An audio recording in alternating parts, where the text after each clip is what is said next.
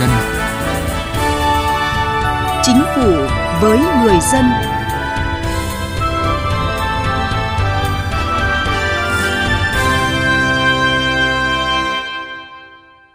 Xin kính chào quý vị và các bạn. Thưa quý vị, trong giai đoạn từ năm 2017 đến 2019, các bộ ngành đã giả soát đơn giản hóa, cắt giảm hơn 50% số điều kiện kinh doanh, giảm gánh nặng thủ tục, qua đó giảm thời gian và chi phí cho doanh nghiệp. Theo giả soát của chính phủ thì đến hết năm 2019, các bộ ngành đã ban hành hơn 30 văn bản quy phạm pháp luật về cắt giảm điều kiện kinh doanh, cắt bỏ, đơn giản hóa gần 3.500 điều kiện kinh doanh. Tuy nhiên, đó mới chỉ là thành công bước đầu về số lượng. Trong các quy định hiện hành vẫn còn các điều kiện kinh doanh không cần thiết, bất hợp lý hoặc không có ý nghĩa về hiệu quả quản lý nhà nước. Trên thực tế, khi tổ chức thực hiện, một số nơi vẫn chưa nắm rõ những thay đổi cải cách về điều kiện kinh doanh. Do vậy, việc nâng cao chất lượng điều kiện kinh doanh vẫn là nội dung trọng tâm trong cải cách môi trường kinh doanh ở nước ta. Và đây cũng là nội dung chúng tôi đề cập trong chương trình Chính phủ với người dân hôm nay. Trước khi đến với nội dung này thì là một số thông tin trong lĩnh vực cải cách hành chính. Văn phòng Chính phủ vừa có văn bản truyền đạt ý kiến chỉ đạo của Phó Thủ tướng Vũ Đức Đam về việc thực hiện một số nhiệm vụ vận hành Cổng Dịch vụ Công Quốc gia.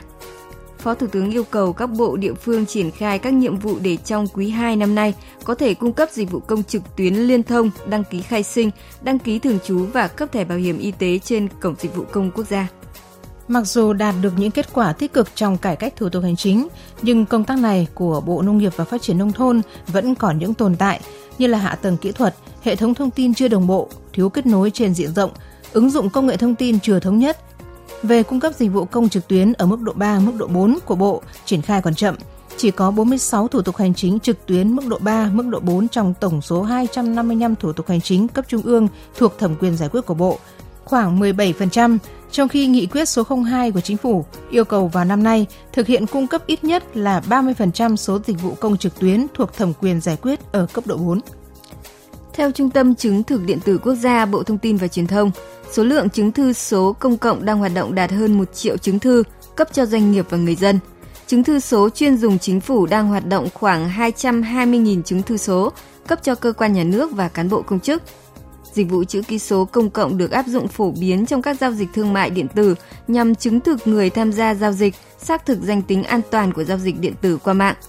Sau 11 năm cung cấp trên thị trường, dịch vụ này đã giúp mang lại nhiều tiện ích cho khách hàng. Theo một nghiên cứu mới đây của Phòng Thương mại và Công nghiệp Việt Nam, có đến 31% trong tổng số 700 doanh nghiệp khi được hỏi cho rằng đất đai là thủ tục hành chính gây phiền hà nhất cho các doanh nghiệp trong quá trình đầu tư, xếp trên các yếu tố về thuế, bảo hiểm xã hội, môi trường, quản lý thị trường. Từ giữa tháng 2 đến ngày 30 tháng 4 tới đây, Sở Thông tin và Truyền thông thành phố Đà Nẵng sẽ lắp đặt một máy cấp phát giấy tờ tự động tại tầng 1, Trung tâm Hành chính thành phố Đà Nẵng để trả giấy tờ. Công dân có thể sử dụng máy để nhận kết quả giải quyết thủ tục hành chính thuộc thẩm quyền của sở này đối với 5 thủ tục: cấp giấy phép hoạt động in, giấy chấp thuận họp báo, giấy phép thiết lập trang thông tin điện tử tổng hợp, giấy xác nhận thỏa thuận vị trí lắp đặt trạm thu phát sóng viễn thông thân thiện môi trường, giấy phép xây dựng trạm thu phát sóng viễn thông có cột anten công kênh. Theo hướng dẫn của Sở Thông tin và Truyền thông, khi đi làm thủ tục, người dân vẫn nộp hồ sơ cho cán bộ như bình thường và lấy phiếu biên nhận sau khi nộp. Đến ngày trả kết quả, người dân không cần gặp trực tiếp cán bộ mà có thể tự dùng máy để nhận kết quả. Sở Nội vụ thành phố Hà Nội vừa ban hành công văn về việc thực hiện giả soát sắp xếp tổ chức bộ máy tinh gọn hiệu quả, đề nghị thủ trưởng các sở ban ngành, chủ tịch ủy ban nhân dân các quận, huyện, thị xã và thủ trưởng đơn vị sự nghiệp trực thuộc ủy ban nhân dân thành phố báo cáo thực trạng tổ chức bộ máy các phòng ban, đơn vị thuộc và trực thuộc, đánh giá hiệu quả hoạt động, làm rõ những nhiệm vụ còn trồng chéo trong quá trình thực hiện, chưa bảo đảm nguyên tắc một việc, một đầu mối xuyên suốt và đề xuất điều chỉnh nếu có, giả soát chức năng nhiệm vụ của cơ quan đơn vị theo văn bản của Trung ương và quy định của Ủy ban nhân dân thành phố, xác định những nhiệm vụ còn trùng chéo với cơ quan khác và đề xuất kiến nghị. Cải cách hành chính với người dân và doanh nghiệp.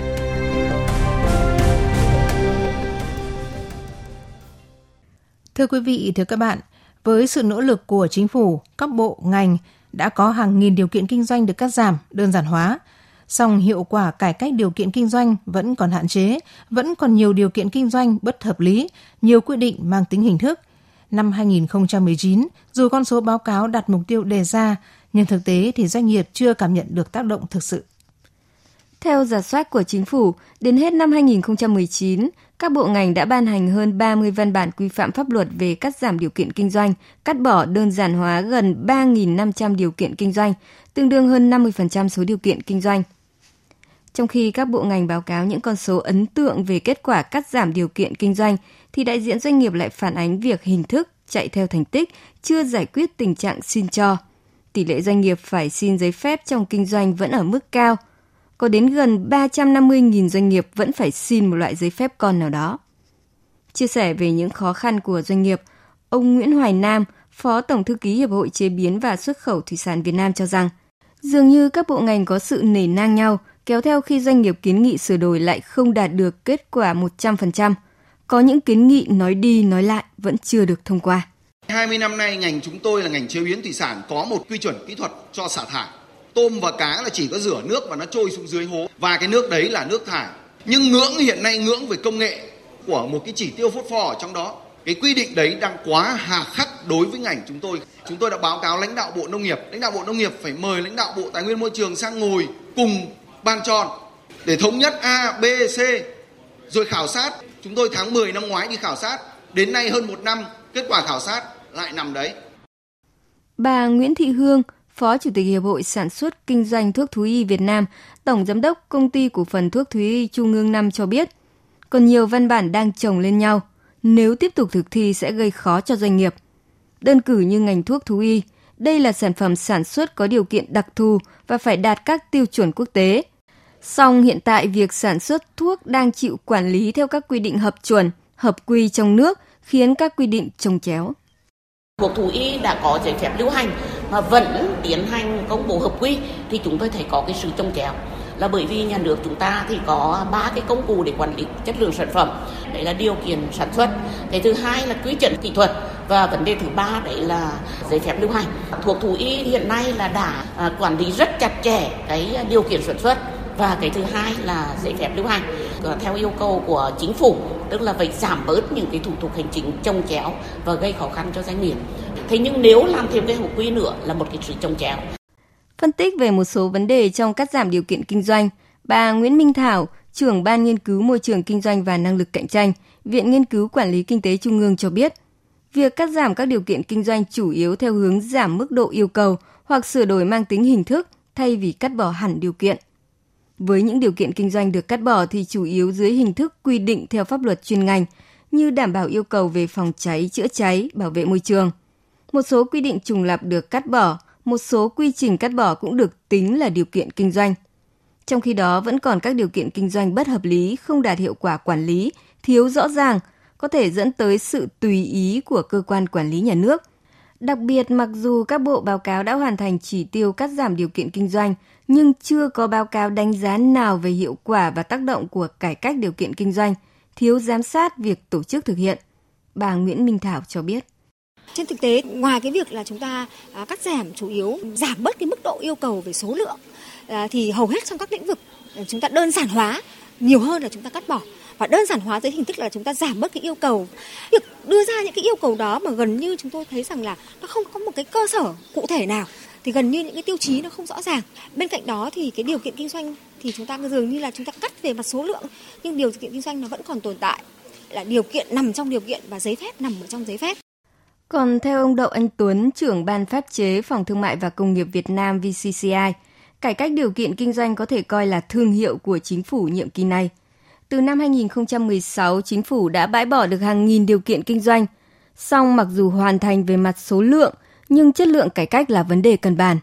Năm ngoái, theo điều tra của VCCI, doanh nghiệp đánh giá cao hơn sự chuyển động về cắt giảm điều kiện kinh doanh.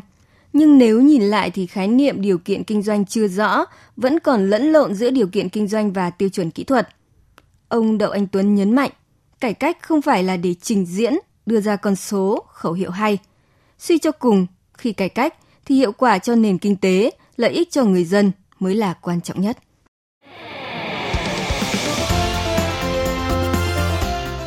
Tiếng nói chuyên gia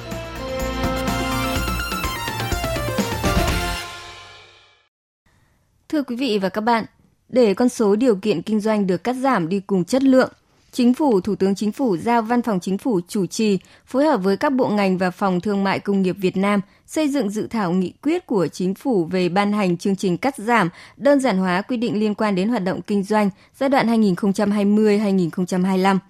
Đến nay, dự thảo nghị quyết này đã hoàn thành và trình chính phủ xem xét thông qua trong một ngày gần đây. Cộng đồng doanh nghiệp kỳ vọng những điểm mới trong dự thảo nghị quyết sẽ tháo gỡ khó khăn cho doanh nghiệp. Dự thảo nghị quyết về kế hoạch cắt giảm đơn giản hóa quy định liên quan đến hoạt động sản xuất kinh doanh giai đoạn 2020-2025 có điểm nổi bật là nguyên tắc khi ban hành một văn bản mới phải bãi bỏ ít nhất một văn bản cũ. Riêng thông tư thì ban hành một phải bãi bỏ ít nhất là hai. Cùng với đó, kế hoạch sẽ nghiên cứu bộ công cụ tính toán chi phí tuân thủ của người dân và doanh nghiệp khi thực hiện các quy định, xếp hạng, đánh giá sự tích cực của bộ, ngành địa phương – Bộ trưởng chủ nhiệm Văn phòng Chính phủ Mai Tiến Dũng cho biết. Một luật, một pháp lệnh nó sẽ điều chỉnh một cái nghị định, hai nghị định nào đó chứ không để ban hành nhiều được. Mà đặc biệt là sẽ hạn chế vấn đề liên quan đến sửa một điều, hai điều ở trong một nghị định để mà tạo ra các sinh thêm các văn bản. Chính cái này là nó ngăn chặn được vấn đề liên quan đến đề xuất sửa một hai điều trong một nghị định nó phát sinh. và chúng ta không đặt vấn đề là cắt giảm các điều kiện mà chúng ta cắt giảm ngay cả các quy định điều kiện nó là triệt để gốc vấn đề. Dự thảo nghị quyết sẽ cắt giảm ngay những quy định là rào cản đối với hoạt động sản xuất kinh doanh, ngăn chặn việc phát sinh những quy định mới làm tăng chi phí và rào cản cho hoạt động của doanh nghiệp. Mục tiêu cụ thể là cắt giảm ít nhất 20% số lượng văn bản đã ban hành thuộc thẩm quyền của Bộ trưởng, Thủ tướng Chính phủ, Chính phủ. Cắt giảm ít nhất là 20% chi phí tuân thủ quy định pháp luật về hoạt động kinh doanh trong mỗi năm, từ năm 2020 đến năm 2025 Tinh thần là xây dựng các quy định từ góc nhìn của doanh nghiệp, không từ góc nhìn khác nhau của các cơ quan quản lý, từ đó giảm bớt số lượng văn bản, tập trung tất cả các quy định thuộc một lĩnh vực hoặc nhóm lĩnh vực vào một văn bản, một quy trình chung để thuận tiện cho doanh nghiệp. Đồng tình với các nguyên tắc mà dự thảo kế hoạch nêu ra, ông Phan Đức Hiếu, Phó Viện trưởng Viện Nghiên cứu Quản lý Kinh tế Trung ương cho rằng, điều quan trọng là việc thay đổi phương thức quản lý, tư duy quản lý, bãi bỏ các quy định không còn phù hợp, Cùng với đó, cần xác định trọng tâm cải cách để tránh tình trạng các bộ sẽ ưu tiên đề xuất cắt giảm các nội dung dễ làm nhưng ít có ý nghĩa. Thay đổi một cái tư duy mà theo tôi là cái này là cái kỳ vọng lớn nhất của nghị quyết này.